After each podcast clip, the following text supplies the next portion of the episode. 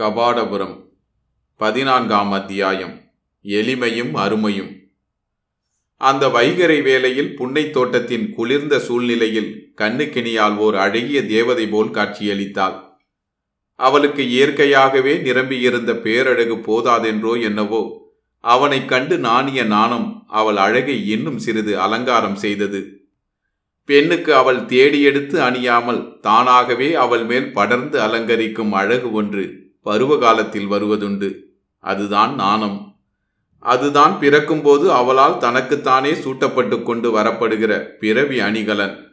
பிறந்த பிறகு கற்பிக்கப்படாமல் உயிரோடு ஒட்டிக்கொண்டு வரும் உணர்வுகள் எல்லாவற்றிலுமே அழகு ஒன்றுதான் அந்த அழகையும் அவளையும் தொடர்புபடுத்தி அப்போது சிந்தித்தான் சாரகுமாரன்.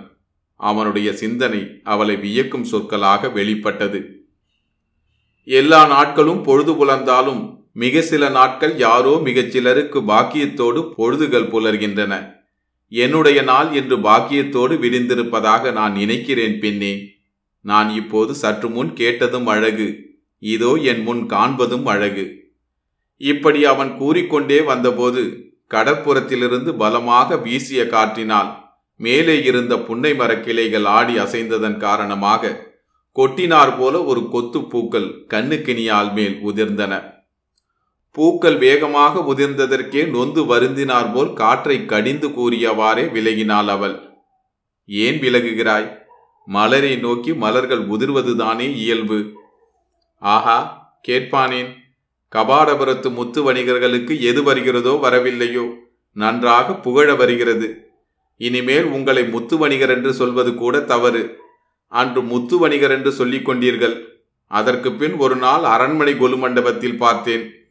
பின்னொரு சமயம் தேர்கோட்டத்து கூட்டத்தில் உலாவில் பெரிய பாண்டியருடைய தேருக்கு அடுத்த அலங்கார தேரிலிருந்து இறங்கி வந்தீர்கள்.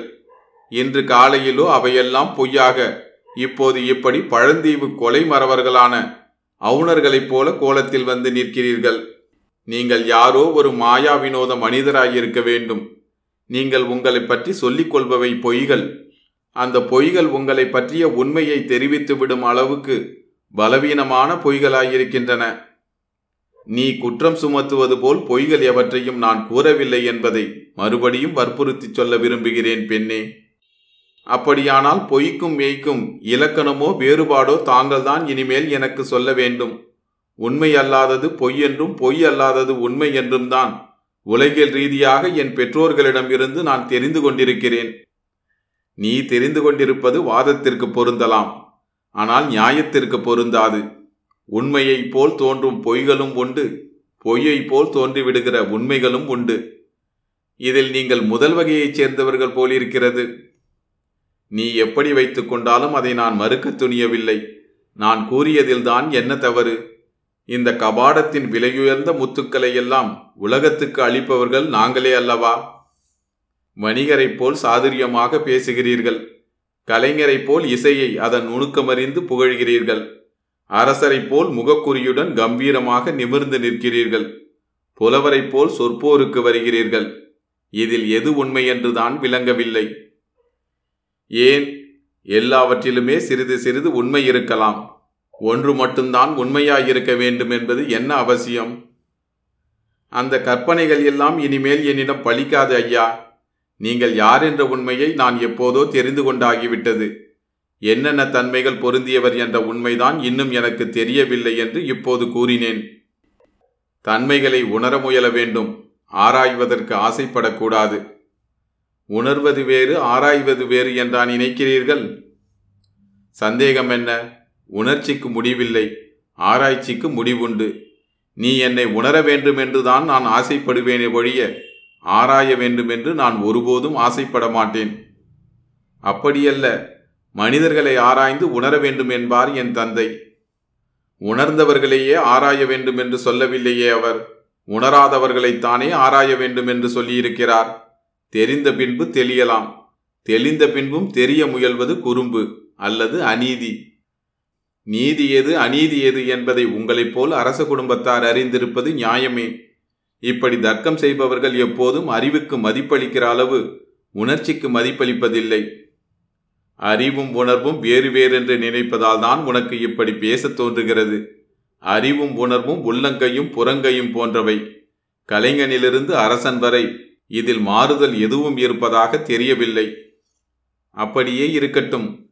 தயவுசெய்து என்னிடம் தர்க்கம் செய்யாதீர்கள். நான் சொற்களால் ஏழை. என்னிடம் இருப்பவை ஆடம்பரம் இல்லாத எளிய சொற்கள். அவை தர்க்க ஞானத்தாலோ விவகார ஞானத்தாலோ கூறாக்கப்படாதவை. எளிய சொற்களுக்கு அவை எளிமையானவையாயிருப்பதே பெரிய வலிமை. போதும் அதோ பூ கொய்ய சென்ற என் தோழிகள் வந்து கொண்டிருக்கிறார்கள். இதோ உங்கள் பின்புறம் மரத்திற்கு அப்பால் பதுங்கி நிற்கிற உங்கள் நண்பரும் அதிசயத்தை பார்ப்பது போல் எட்டி எட்டி பார்க்கிறார். முடியுமானால் அருகில் இருக்கும் எங்கள் கூடாரத்திற்கு வர வேண்டுகிறேன். என் பெற்றோர் வழிப்பயணத்தில் என்னை காப்பாற்றி கபாடபுரம் வரை தேரில் கொண்டு வந்து சேர்த்ததற்காக உங்களுக்கு நன்றி கூற ஆர்வத்தோடு இருக்கிறார்கள். அரண்மனைக்கு தேடி வந்து அவர்கள் அதை கூற இயலாது. நாங்கள் ஏழைகள். அரண்மனைக்கு வருகிற தகுதியோ பெருமிதமோ இல்லாதவர்கள்.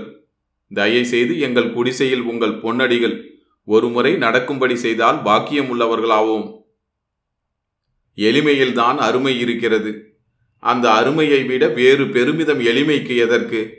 நீங்கள் இன்னும் சிறிது காலம் கபாடபுரத்தில் தங்கி இருப்பீர்கள் அல்லவா? இன்னொரு நாள் நானே உங்கள் கூடாரத்திற்கு வருகிறேன் பெண்ணே இன்று எனக்கு விடை கொடு. என்னால் இயலுமானால் உன்னுடைய குரலுக்காகவே தனியாய் புதிதாய் ஒரு பெரிய இசை இலக்கணமே படைக்கும்படி செய்வேன். அப்படி ஒரு காலம் வந்தாலும் வரலாம். ஏதோ நாங்கள் எங்களுடைய எளிய கலையை பெரிய பற்றுடன் ஆண்டு வருகிறோம். உங்களுடைய ஓயா புகழ்ச்சியை கேட்டால் எனக்கு பயமாயிருக்கிறது. கலைஞர்களுக்கு போதாத காலம். சில வேளைகளில் அவர்களுக்கு வந்தடைகிற புகழோடு சேர்ந்து வரும் என்பார் எங்கள் தந்தை. நீ கூறுவதையெல்லாம் கேட்டால் உங்கள் தந்தையை உடனே பார்க்கவும் பேசவும் வேண்டும் போல் ஆசையாயிருக்கிறது எனக்கு. ஆனால் அதுவும் இப்போது இயலாமல் இருக்கிறது. அரசியல் கடமையாக வந்தவனுக்கு வேண்டிய போது நிம்மதியும் தனிமையும் எங்கே கிடைக்கிறது? உயர்ந்த இசையை கேட்க நேரும் போதெல்லாம் பொற்பூவும் பொன்னாரமும் அளிப்பது எங்கள் குடிவழக்கம். ஆனால் இப்போது இந்த வினாடியில் இந்த இடத்தில் என்னிடம் பொற்பூ இல்லாத காரணத்தால் உன்னை போலவே நானும் ஏழைதான். மறுக்காமல் இதை பொற்பூக்களாக ஏற்றுக்கொள் பெண்ணே என்று உணர்வு பொங்க கூறியபடியே கிளையை வளைத்து இரண்டு பெரிய புன்னை பூக்களை கொய்து அவளிடம் நீட்டினான் சாரகுமாரன். அவள் நாணத்தோடு அவற்றை வாங்கிக் கொண்டு வணங்கினாள். அவன் முடிநாகனை நோக்கி விரைந்தான். அவள் தோழிகளும் அவளை நெருங்கி வந்து கொண்டிருந்தனர். அந்த பூக்களை நுகர்ந்தபோது அவை மட்டும் தனியே நிறைய மணப்பது போல உணர்ந்தாள் கண்ணுக்கினியாள்